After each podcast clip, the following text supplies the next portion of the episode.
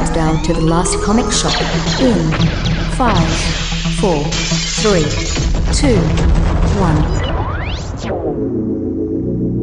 Hey, hey, it's now time for more of the last comic shop. Where we open up the shop to newbies to help them find their way underneath the comic book tent. and where we keep the lights on for the oldies to help them uh, find cool comics and whatnot. We've got tons of cool comics. They're all over the place. And we've got another great one for you. I'm the host with the most, Andy Larson, and I'm joined by Jay Scott and Chad Smith, as always. And again, talking about cool comics, boy, we got one for you this week. It is one that a lot of folks have been talking about in 2021. It garnered a lot of attention on all over the social medias uh, when it was released out of DC's Black Label. It is the other history of the DC universe by Academy Award winner John Ridley. And Yes. Giuseppe Camuncoli and Andrea Caccini and Jose Villarrubia with Stephen Wands on letters. it's creating kind of a little bit of a capstone for us. Over the last couple of weeks here on the Last Comic Shop, we have been hitting DC Comics heavy. In fact, we talked about this book just a couple weeks ago during like our DC month, and this was one that we didn't get to, but it was so good that we we had to bring it to all our fans. And it is crazy to think that unlike our first season of the Last Comic Shop, in which I think we had like what 13 DC books or something like that. It was definitely a lot less than either our Independence or our Marvel book. Yeah, Marvel and Indies both clocked in around 19 books.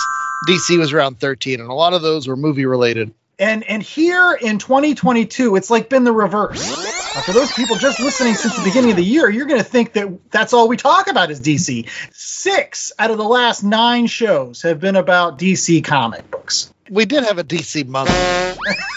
It is true, but that ended nearly a month ago. And then we had Rorschach, and now we've got uh, this book. And again, in like two weeks, we're going to be doing a Batman book because that Batman movie is going to be coming out. What I'm saying is, we've been spending a lot more time on DC, and it has affected me. As a Marvelite, I don't know what to do with myself. I think Mikey Wood is secretly smiling somewhere because I find myself actively seeking out DC books now for the first time in oh god, I don't know, like Forever? 20 years. No, no, I won't I won't lie. There was a point in like the early 2000s when I was picking up things like Long Halloween and Dark Victory, you know, Batman stuff. But at the same time, I didn't really go any further than that. I didn't pick up the, you know, the 52. I didn't pick up any of the Geoff Johns Flash or Green Lantern runs. I didn't do any of that. But now I find myself saying, what does DC got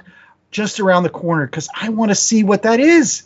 Especially this black label stuff. That's crazy. Guys, what do you What- think? Like, how has this DC renaissance that we've been going through over the last couple of weeks affected you, J.A.? Well, I mean, as Chad has always said, DC books work best when they're sort of like uh, not in the main DC universe, and you're you're being able to read like the future state or something out of Black Label that kind of exists in its own little uh, petri dish. So yeah, I think as with any any comic book, if you've got good writing, if you've got good art, and you're telling a good story, it's going to be an enjoyable experience. DC has interesting characters. I think they just bludgeon them to death in in the main continuity. So if you get outside the main continuity, it's interesting. Maybe the reason why it's so interesting is because you're being able to see that character who's kind of been forced into this stereotypical mold in the main universe kind of grow outside their wings. I, I'm thinking of Wonder Woman Dead Earth as a perfect example of that, where everyone knows sort of, you know, the general Wonder Woman story and mythology and everything, but then getting to see her act that out without the constraints of all the other superheroes around or Justice League or whatnot was really uh, satisfying and interesting. So I will continue to read DC stories too, I think, but there'll probably be Elseworld type black label things that kind of exist on their own. Right. The the main uh, thing for me with DC right now are those prestige books, and they are doing it so well. And it seems like they've got their hooks in on the top creators I mean, they've got both the Toms, the King and the Taylor, and they're not afraid to take risks as long as it's outside the main continuity. You're starting to see that pay off uh, with the titles that are out there. And I also think we're seeing an initiative, and this definitely holds true uh, with the book we're going to talk about today, but we're seeing more initiatives to diversify and bring things to the table outside of what you would traditionally see in the DC universe. And whereas I felt like Marvel books have handled the, the diversity and inclusion, I think, a little bit more outright than DC for the majority of the time I've been reading comic books. But with recent initiatives where they are trying to bring in new readers, they are trying to expand into the teen market, they're trying to expand the comic buying audience. You're seeing these efforts and, and they're paying fruit. It's it's exciting to see the shakeups, especially when you put good creators behind it it, it's just fun to watch the stuff that's coming out of it. Yeah. Well, I, I kind of feel like in some ways, like it's the 80s all over again. It was always kind of weird to me that, like, even back in, in the 80s when we were growing up with comic books, DC would put out stuff like Dark Knight Returns or Watchmen, these kind of stories that were outside of the continuity almost in essence their maxi series of the time, their black label titles of the time. And Marvel was never doing that. Marvel was like, all right, we're just going to keep on chugging along with our 616 and our main continuity and telling stories within this this grand scope, not like, you know, some sort of Captain America uh, adventure that's like way outside the norm, you know, and, and everything like that or and sometimes they would, but for the most part, if they did, nobody was paying attention to it. Not like they did over at DC. When they did it at DC, everyone's like, wow, they're doing that. And that's actually the books we're going to gravitate towards. And so I feel like that's happening again here. We're like, I don't know, as a result of DC just basically chucking all the uh, continuity out of the window with Future State and just being like, yeah, whatever, just write good stories we'll we'll we'll we'll work it out all in the wash. If that's now, you know, basically allowing our artists and writers to just kind of like say, okay, yeah, we're just everything's going to be prestige, everything's going to be maxi series, everything's going to be, you know, this book outside the norm, and, and Marvel's still chugging away at being like, yep, everything makes sense in our universe, even though really it doesn't. Maybe that's part of why I find myself gravitating more to DC because it just seems like Marvel's still putting on this facade that that continuity matters, and and even there, they they it doesn't. Like, gosh knows, I went from one Hulk book in which he was an immortal guy with this green door to now he's like a robot. Vastness between these two ideas is crazy. Yeah, but it, even with their their media properties, Marvel's they're making their bones through cohesion. Even though they wink at it a lot, you know they make their bones between that continuity and the everything's interconnected whereas i think dc and warner brothers and i look at things like uh, peacemaker like there's no way peacemaker exists in a shared universe. You can't have peacemaker hanging out with your batman franchise. And warner brothers is just embracing that on both the media front and in the comic books so like yeah we'll do what we want. You know consequences be darned. And uh, we'll see where it takes us because as it stands, they've been getting good stuff out of it. Yeah, just look at how many times they've rebooted the Batman series. You've got the Schumacher Batman and and sort of the over the top camp stuff. You've got the Tim Burton Batman, which kind of melded into the Schumacher Batman. You've got the Nolan verse, and then you've got uh, the Ben Affleck DCEU Batman, and now you've got a new one, which you know I don't know where that one's going to fit. So, but DC doesn't seem to care. They're like, no, we're just giving you Batman. And they're bringing the old ones back too, and a whole other different thing in Flash. Who cares? Doesn't matter. and maybe that'll be something that will come out of all of the fact that like nobody cares about continuity DC is they'll finally make a decent Peacemaker series, you know, on the heels of uh, of this really great TV show, or maybe they'll just continue having it as a TV show. I'm I'm fine with it either way. I just know that I'm looking out for more DC books, and it's an itch needing to be scratched. A lot of my books over the next couple months will probably still be DC books because there's a lot of good stuff like Superman 78. I want to cover that on this show coming up soon. But in any case, we're going to be right back with after these commercial breaks. We're going to be talking about this week's DC book, The Other History of the DC Universe. So stay tuned. Speaking of Peacemaker, you think John Cena can write a comic book too, in addition to rapping and wrestling and acting and everything else he does? He's a tour de force. He can do whatever he wants. He Can even grovel to the Chinese Communist Party. Cartoon Dumpster Dive. I'm your host, Joel. And I'm your host, Andrew. Join us as we travel back in time to watch the garbage cartoons from your past. Will you remember them? Maybe. We mistakenly watch every episode of these cartoons to remind you that, hey, some things belong in the past. Our pain is your entertainment. Thanks for tuning in. Hey everyone, I'm Nerd Bummer. And I'm Tactic, and we're two of the hosts of the Online Warriors podcast. Our podcast started as a way for three best friends to keep in touch and discuss their nerdy hobbies like movies, gaming, tech, and more. Since then, we've grown into a great community. Every Wednesday, we chat about the latest nerdy news before getting hands on with our weekly nerdy adventures. And don't forget our high stakes trivia game. Come join the fun at OnlineWarriorsPodcast.com and every major podcast platform. And now, back to the show. Okay, and we're back. It's time now for the Read Pile review. We are, as Andrew said, reading The Other History of the DC Universe, a book that I had hoped that we would look at this year. It was on everybody's Read Pile list. It's now on our Read Pile list. We covered it earlier, but Chad, just give us a quick rundown of who did what on this book.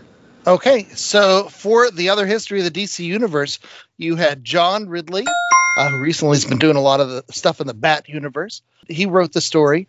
Giuseppe Camuncoli, who I discovered writing Spider Man, but I know he's done some Batman Europe uh, series. He did the layouts. Andrea Cucchi does the finishes. Jose Villarrubia was the colorist, and Steve Wands on letters. So, Andrew, in your most 10 cent, 10 cent synopsis possible, what happened in the other history of the DC universe?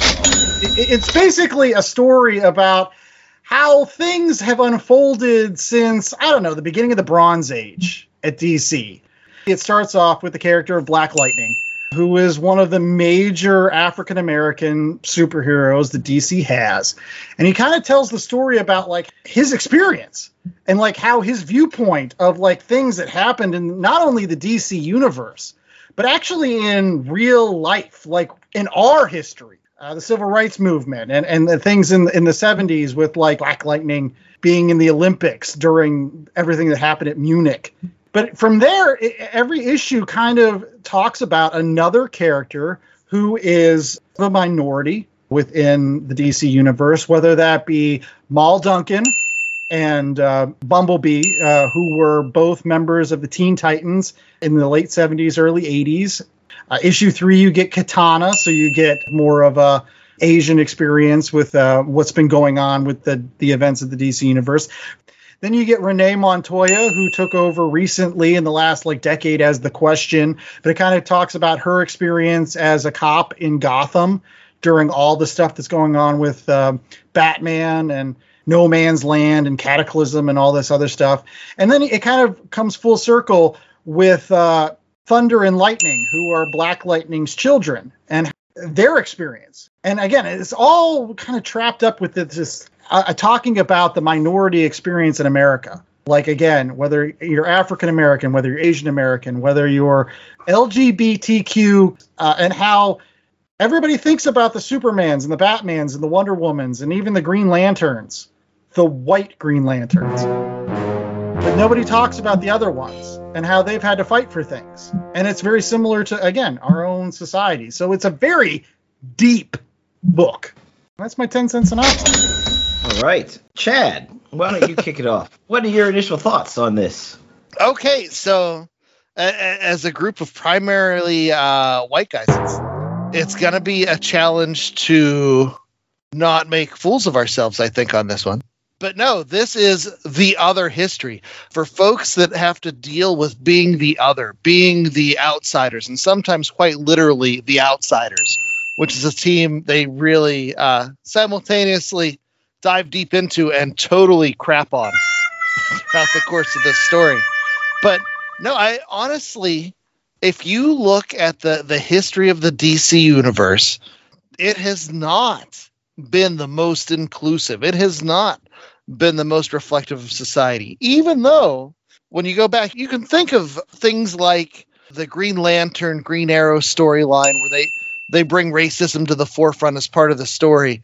Uh, that'll happen in the DC universe, but then you'll go back to okay, we have John Stewart as a Green Lantern sometimes. Mostly it's this Hal Jordan guy. Or whenever they get into the story about the Titans and they're talking about Mal Duncan and Bumblebee, and they're like, yeah, rejoin the team, and they got Cyborg, and so it's like they only had room for one black guy. Right. There's a lot of tokenism, and they address it in the book as how they were very much. Well, he was sort of the token black. Mm. I mean, and they go at it head on. And this book is not afraid to take shots at the big superheroes, at the Batmans and the Supermans. And you can feel that anger from Black Lightning when he talks about how they never came to the, the rough parts of Metropolis. The Yeah. superheroes were always protecting the the nice clean streets, but nobody came out to the slums.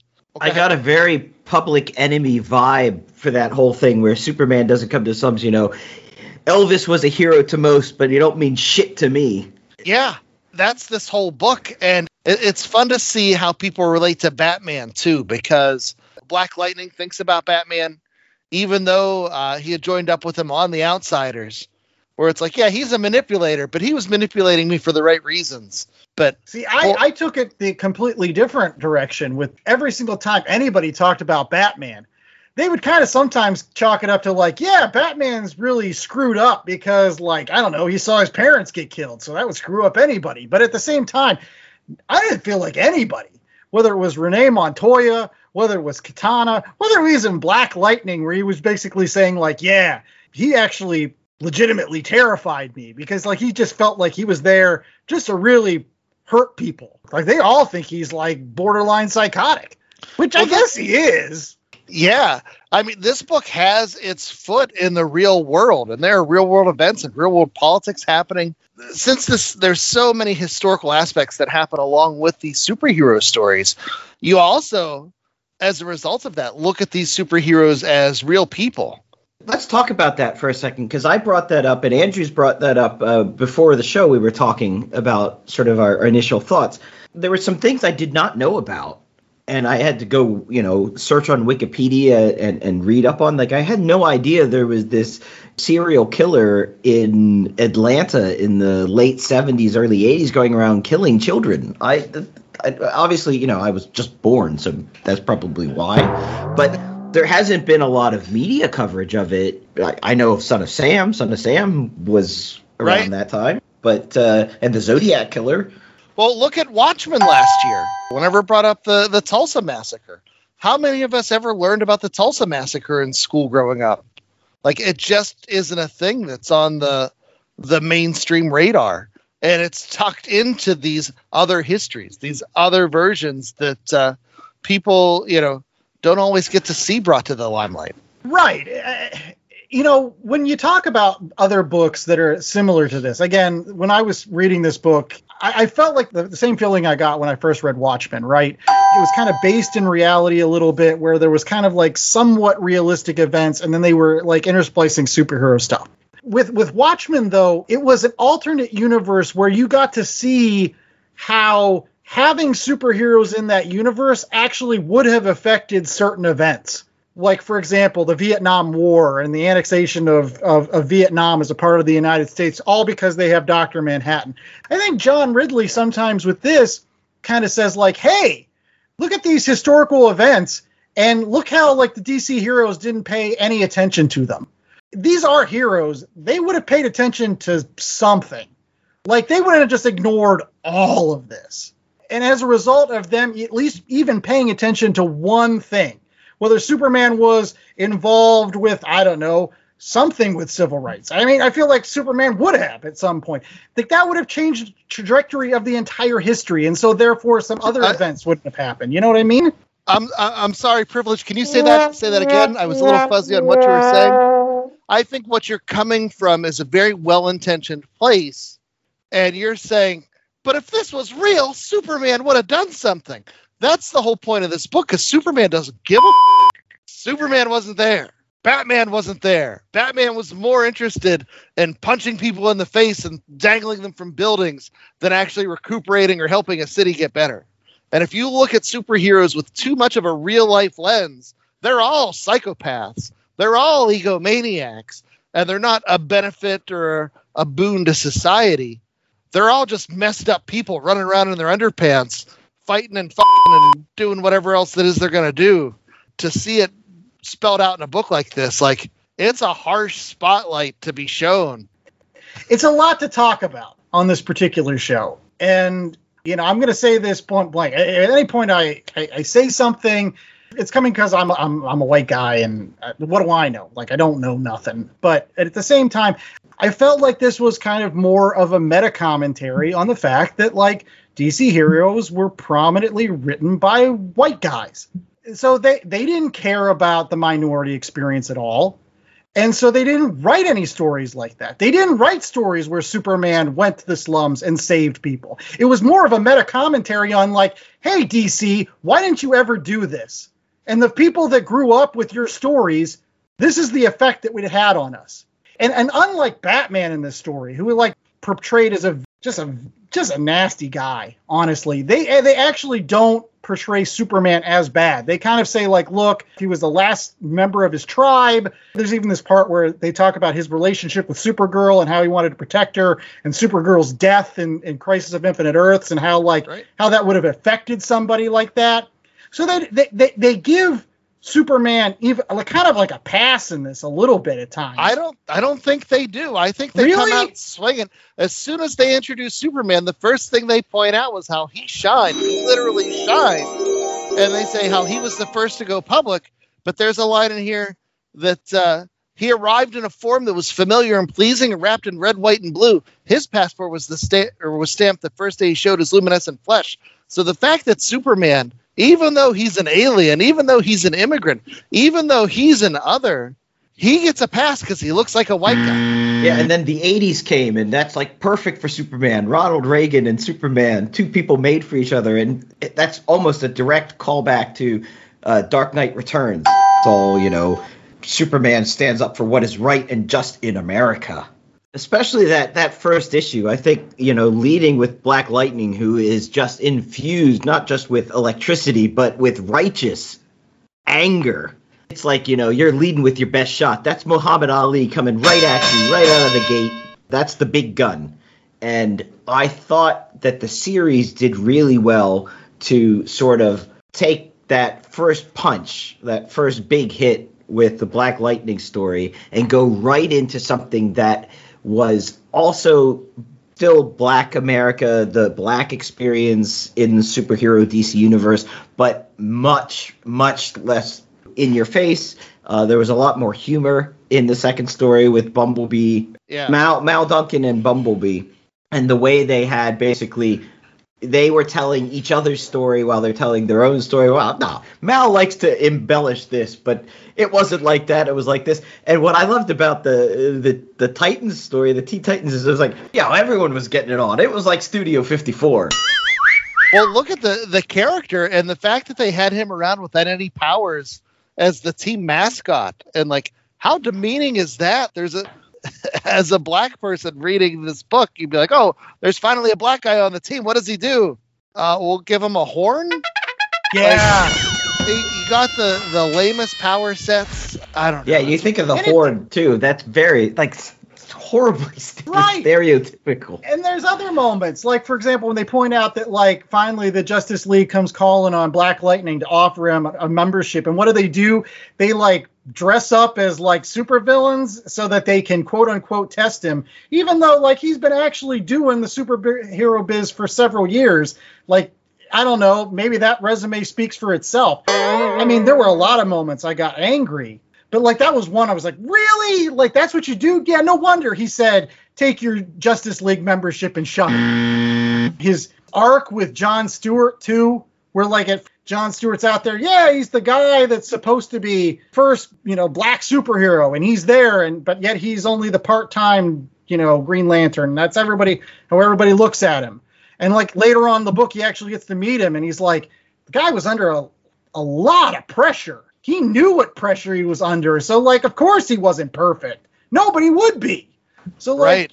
No, and that's another interesting part of this book was how human it was in terms of you have characters with their petty jealousies mm-hmm. and you know acting the way that normal people would react in a world with Superman and Green Lanterns and you know and they talk about John Stewart and how he seemed like you know when he came to give his speech he was hovering feet never touched the ground he was never on the streets with the normal people and you know how the way that Jefferson perceived that versus whenever he talked to Green Lantern and got to know him and it's like oh he was under this incredible pressure and you know you feel bad for having dragged the guy earlier but those petty human interactions and the way we we snipe at each other or the way we make each other feel bad about ourselves like all of that is in here in a way that's very human.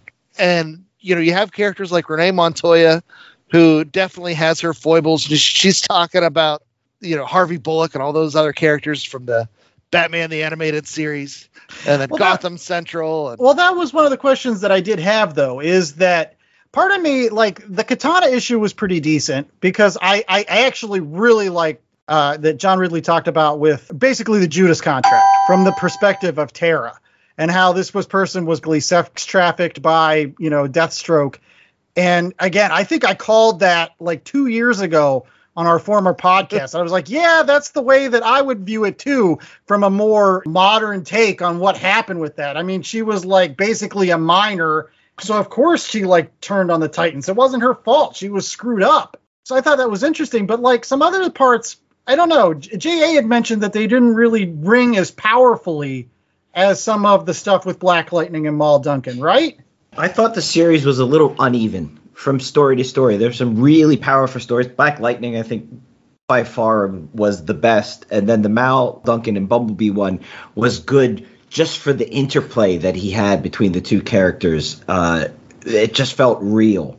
I had trouble with the Katana one. I thought it wasn't as grounded. It didn't get at the sort of Asian American experience as much, I thought. And, and it's harder, I think, because Japanese immigrants or Korean immigrants or Chinese immigrants, Filipino immigrants, while they're all Asian, or they have different experiences, you know, and, and they they've they immigrated to Americas at, at different times of, of the American history, uh, what was going on in the country. So, as a Japanese immigrant post World War II, Katana's experience in America is very different than, say, even somebody like George Takei, who, who did that the book about his experience living in Manzanar. It's hard to put your, your finger on why it didn't work. I just feel it didn't it didn't connect with me, at least as the reader, as much Right. as those first two stories did. No, I can agree with you there. It it felt like the pieces didn't interconnect as well as they did in the Black Lightning or the Mal and Bumblebee stories. Like they, they go through some of the historical moments, but they just didn't seem to resonate with what was going on with Katana. I felt like actually the katana issue resonated more with me if you were talking about just being like a female superhero because they were talking a lot about like how yeah there weren't actually a lot of those Uh, you know maybe other than Wonder Woman or a couple that you know she was definitely one and and and how she she had lost children when she was first started and and, and how she later when she was on the outsiders she took in Gabby as a surrogate child and how that kind of healed her a little bit. That resonated with me like as a, as a father as somebody that has children and how other people within the dc universe looked up to katana as kind of like a strong female role model for other uh, female superheroes. I think that later on in, in the thunder book you know i think thunder looked up to her as like yeah there weren't actually a lot of other females around so when katana came around it was actually pretty cool you know that that's a different experience in itself uh, you know, in terms of being the other. And, and what did you think about them sort of retconning or going saying, you know, this sword isn't really stealing anyone's souls. I'm just killing people. Talking to my sword. Why I thought it, I thought it fit. It, it grounded her, made it more human. Um, that was the thing with all of these stories. John Ridley does such a good job of just grounding them in humanity that, like, Yeah. y- y- it's sometimes you forgot that they were actually superhero stories. No, And and, they that's it could only occur in a black label book that's not an in continuity thing. Because otherwise, like these characters are broken forever. there was a lot of uh, within the book, but also you as the reader. I think you know, you know, the whole idea of walking in someone else's shoes and understanding their perspective and, and their view on life. Uh, have a better view of, of the world, I think. So, Well, that's uh, very interesting because that brings us to book five, the Anissa Pierce, the Thunder and the Lightning story, uh, Black Lightning's daughter. Where this story, for me personally, the story itself, as a comic book, I didn't think it was as well done as the earlier issues. But at the same time, the things that it made me think about, the ideas that it got me to explore, I think this issue hit me harder than any of the other issues. Whenever you're dealing with Jefferson Pierce and how his daughter is gay and the the way that that relationship is impacted and she can never open up to him and the way that from his perspective you know he's well intentioned but you see with the way that he's treating other people like how that's perceived it's one of those things where so often like perception is reality. No matter what your intention is how other people receive or perceive your actions that's what's going to define those actions. And you see that with the way like jefferson thought he was doing the right thing all the time. But then you see the way that his daughter looks at him. You see the way that that uh, young man that he was you know when he was a teacher that dwight you know how he felt about jefferson's and how he treated him and you know the subtle things the, the where the perception is there and we all might be thinking we're doing the right thing when in reality we're just being terrible to each other Yeah. Like- well, and I think that that issue f- five for me too was a little bit harder to to to wrap my head around, although it had powerful stuff. Because I think it was also, I hate to say it, I'm old, I'm old. That was from a very young perspective. That was like the next generation. That was how younger people look at things. And like I, I'm unfortunately not that anymore. So like now I'm being schooled by those people, and rightfully so. You know, that's the way that Jefferson Pierce looks at things. And unfortunately, you know, it takes his daughter and a, and a, and a newer perspective. And um, yeah, she's also the harshest on Batman too. I don't, I don't want, I don't want to keep on coming back to how harsh they are on Batman because it's he's not really even my favorite character. But boy, everybody has an axe to grind with him. well, I mean, Like, you- he comes on, he's about- like, it was the Outsiders. Then Batman comes in, he's like, no, it's Batman and the Outsiders. Really? You know, Thunder's like, I've been on the team the longest. Shouldn't I decide who the leader is? And then what does he do? He gets a Batgirl to come kick me in the face. Like I was like, oh my gosh, yes. Through that lens, that's awful. Like that's the like, what the hell's going on here, Batman? That does not portray you in a positive light at all. And it's again to Chad's point, it's all per, about perception because if you were just reading the issues, you probably wouldn't have picked that up. But yeah, that that's Yeah, not a good Batman's look. a rich white guy who uh, uses his money so he can dress up and beat people up. But Yeah. that is perception versus reality, or reality versus perception. One thing we can be clear is that we will have our perceptions of the reality of this book when we come back with our grades. Hi, this is Stig from the Modern Escapism podcast. Do you need a getaway from the real world for a few hours? To find some time to just procrastinate and forget about everything else? If you do, then the Modern Escapism podcast can help you with just that. Our goal from the start has been to distract listeners from the doldrums of real life and provide that getaway that so many of us need from time to time. Each week, we discuss what media we've been consuming from movies, games, TVs, books, music, and more. There's always something new brought to the table in hope that we can recommend something for you to enjoy. After that, we have a main topic of discussion, which we have a lot of fun with, and we always encourage listener participation for these. We discuss all kinds of things, ranging from sequels, soundtracks, D&D, nostalgia, one-hit wonders, body art, trash TV, and more. The topics are limitless.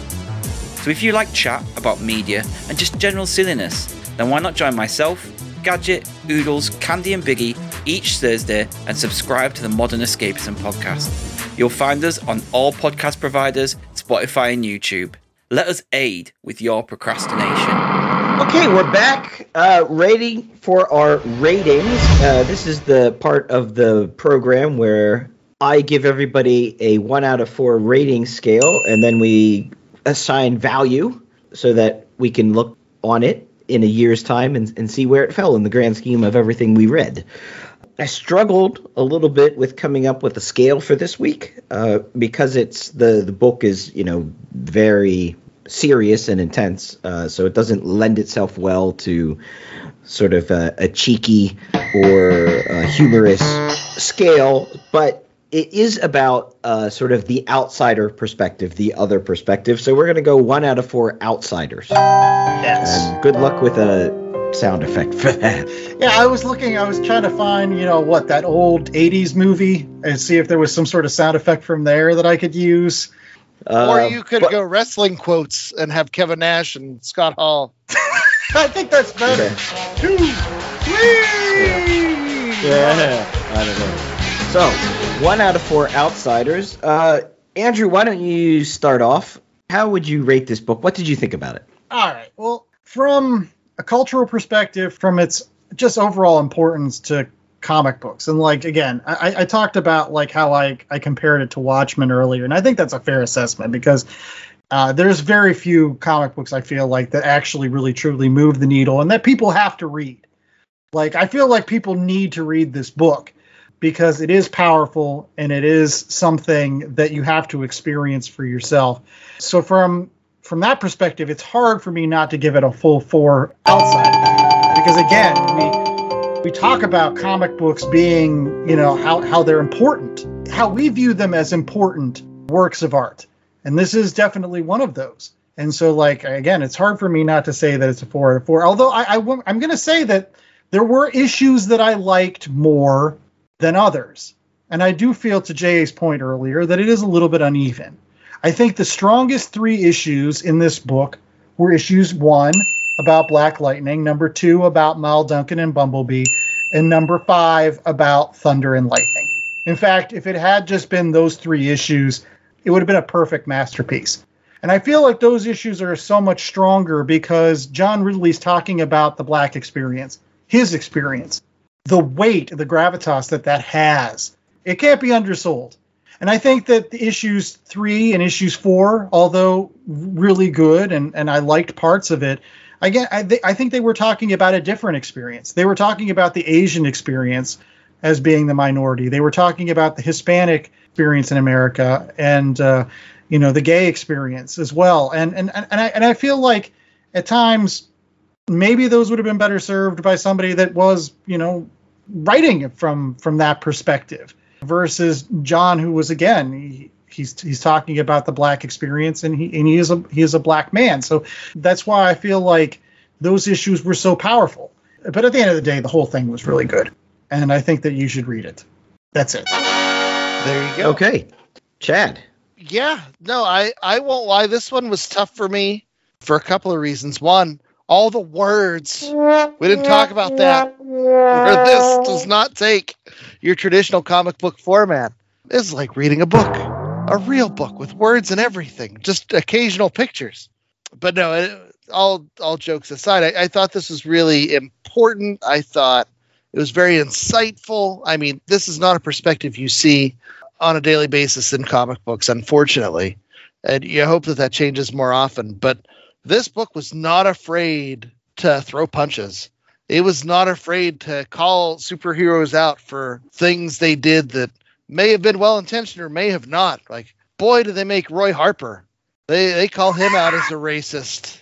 Yeah, a lot of things. A, a, a druggie, a scumbag, junkie, Yeah. like going through names like they were changes of underwear.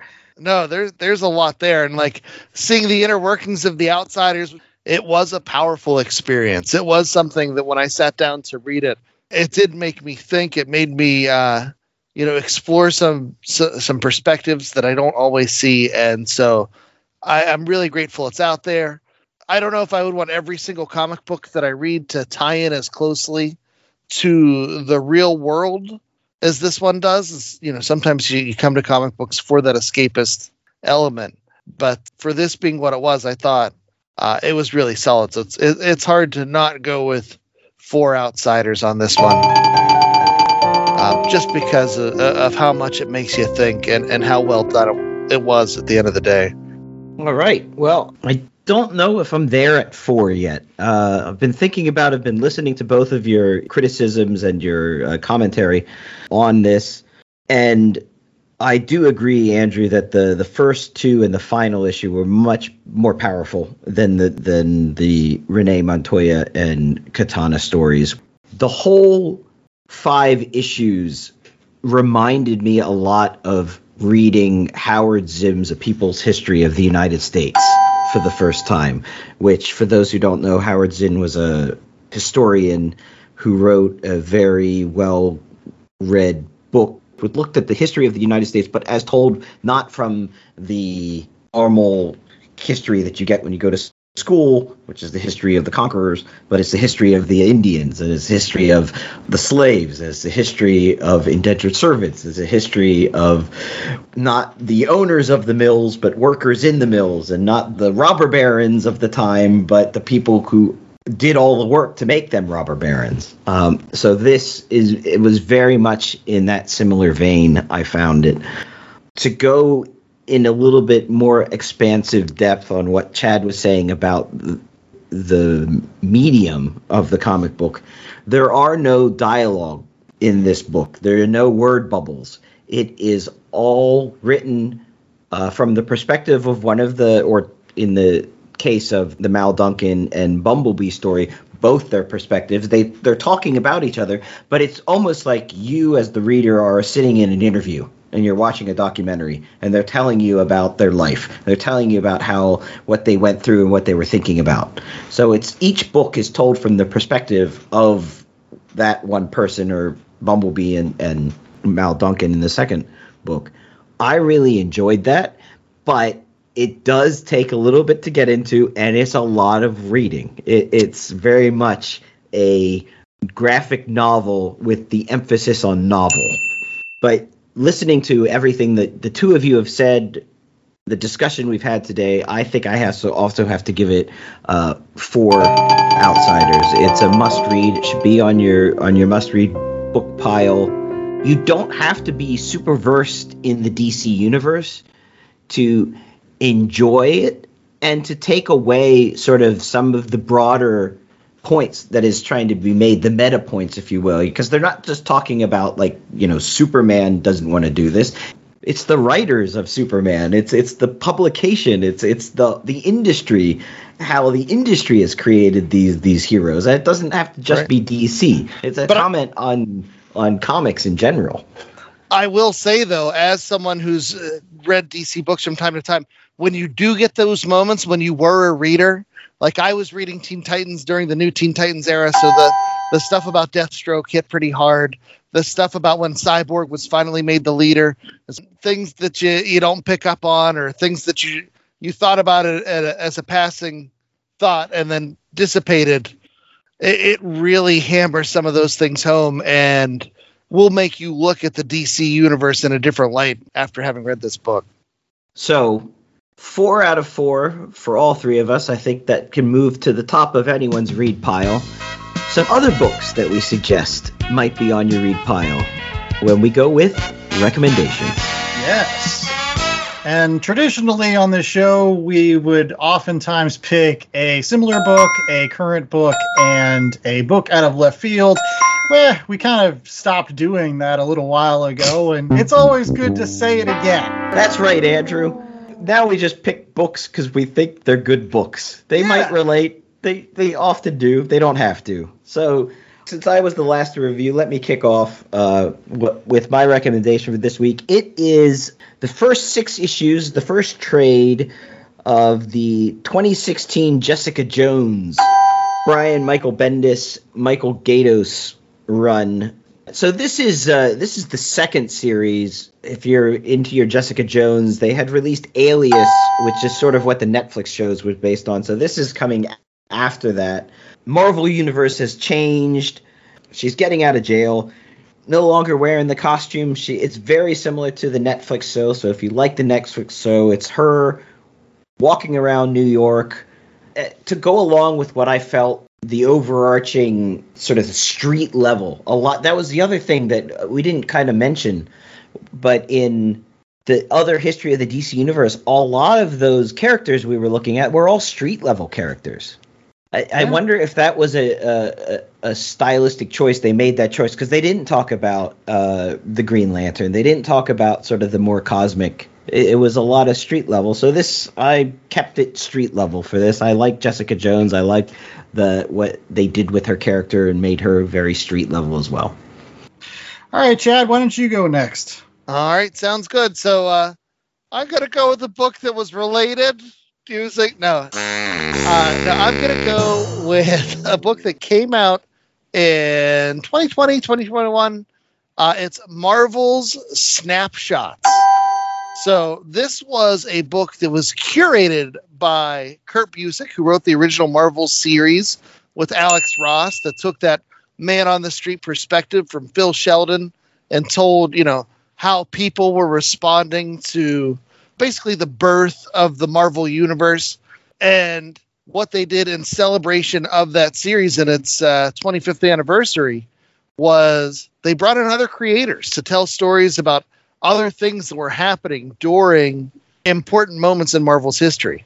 And they brought out big names, people like Alan Brennert, uh, Howard Chaykin, uh, Barbara Kesel, Evan Dorkin, and Sarah Dyer, Mark Russell, Saladin Ahmed, Mark Waid, uh, tons of great writers, tons of great artists. There's too many to name in this collection. But each issue was a one shot of what was going on during certain points of the Marvel Universe. And my favorite, and you know me, I'm a sucker for the Mark Russell issues. It has the Alex Ross Captain America cover, and uh, it takes place during the Mad Bomb saga. Yeah. And basically, it goes through like why someone would join up with AIM. It's very similar in that where Superman doesn't go into the the slum parts of Metropolis. Like, what happens to those places after the big superhero battles and the superheroes disappear? Like, they never come back to those streets to help rebuild the damage that was done to those communities. What happens to the people that are left behind in those communities? And there's some really powerful stories in there. And so, if you're into those, how would real life deal with superhero style stories? Uh, you have a ton of the best creators in comics working on these. So Marvel Snapshots is definitely something I recommend you check out. All right. Well, to wrap up our recommendations this week, as as I said on the earlier in the show, I've been really kind of devouring DC books, and one of the things I've been trying to do in 2022 is kind of change some of my mindsets, possibly about some of these DC characters. And there, if you are a long fan of the uh, last comic shop, you'll remember that last year we read Saga the Swamp Thing, and on that show I said, "Boy." Is Swamp Thing a character I just could give no shits about. Like I really, other than Saga the Swamp Thing, I was like, I don't really care about Swamp Thing. So honestly, now that we've been kind of embracing a lot of these DC books, I thought to myself, I owe it to myself to actually go back and read some of the original Swamp Thing. So I did. I picked up Swamp Thing: The Bronze Age, Volume One which uh, basically collects the original short story Swamp Thing from House of Secrets 92, plus Swamp Thing 1 through 13. Now, these uh, for primarily uh, were uh, written by Len Wein and uh, drawn by Bernie Wrightson. There's a couple issues towards the end that are done by Nestor Redondo, uh, but for the most part, most of these issues are done with the Bernie Wrightson art. And as somebody that has really embraced Bernie Wrightson as a comic book artist that not a lot of people know about, mm. well, I shouldn't say that. The right people know about how awesome Bernie Wrightson is. Whether you've read his Frankenstein stuff or you read his original Swamp Thing in these in these books, it is incredible art and even more than Len Wein writing, like I, I was used to that stuff. I had read his stuff when he was writing for Marvel, so I, I know what Len Wein was, and it, it's quality stuff. But really, you should read these Swamp Thing issues for that Bernie Wrightson art. Every single issue is kind of like an episode of the Twilight Zone, where it's kind of like they have a town that's made up by this guy that fills it with uh, homunculuses, like human looking automatons that are built based off of dead people, and he's trying to create a perfect society. Another issue is about like an alien that crash lands on Earth and is supposed to be bringing uh, peace, but like basically because he's so grotesque looking, the army tries to kill him. And all this is done with like Swamp Thing running around kind of in the background, kind of similar to like Man Thing, where he's like he's he's he's part of the story, but it's actually really a story about something else. But because of the Bernie Wrightson art, everything has this gothic atmosphere to it, which just makes it just ooze with some sort of macabre. It's hard to explain, but you, never come away from an issue thinking like, oh, this is just like any other kind of sci-fi EC comics kind of story with a twist at the end. You come away with something wonderful, and so I would recommend it. It, it turned my head. Now I can say that I give shits about two eras of Swamp Thing. I give uh, shits about the Bernie Wrightson stuff, and then later about the Alan Moore Swamp Thing. In the middle part, nah, I don't know. Maybe that'll be my thing for 2023, as I'll finally go visit that, and and by the end of my life, I'll be a Swamp Thing fan. But uh, for right now, check out the Bronze Age Swamp Things uh, Volume One. It is really, really good stuff. So you like Jeff Lemire? You got to do him next. I know. When he becomes a Swamp Thing fan, that will make Mikey Wood very, very happy. Indeed. Hope that you get into the stuff that we like by listening to the Last Comic Shop every single week. You can do that by going out to our terrific website, www.lastcomicshoppodcast.com. It's got all of those wonderful podcast links where you can rate, review, and subscribe to our show so you never miss an episode. In addition, you should make sure that you check us out on YouTube. We've got uh, all of our podcast episodes over there.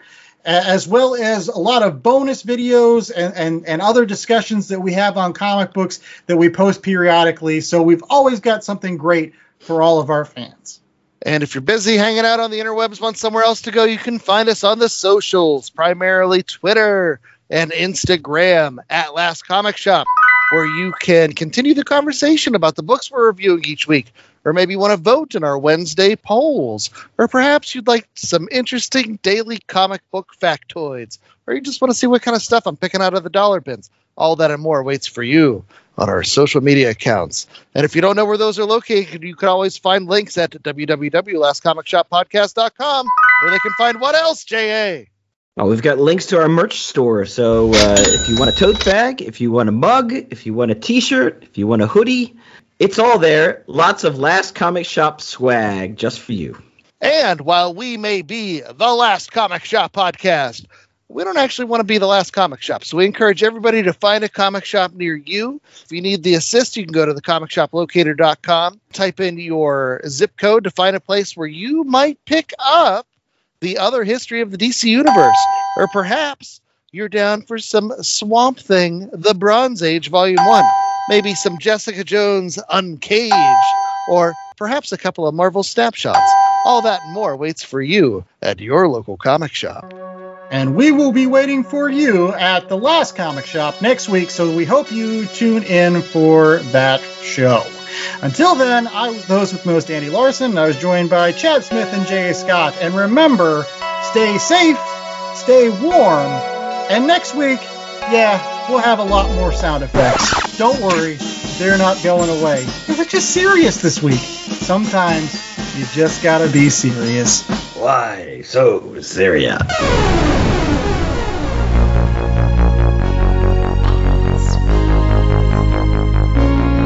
The Last Comic Shop was a 2022 Black Angus production.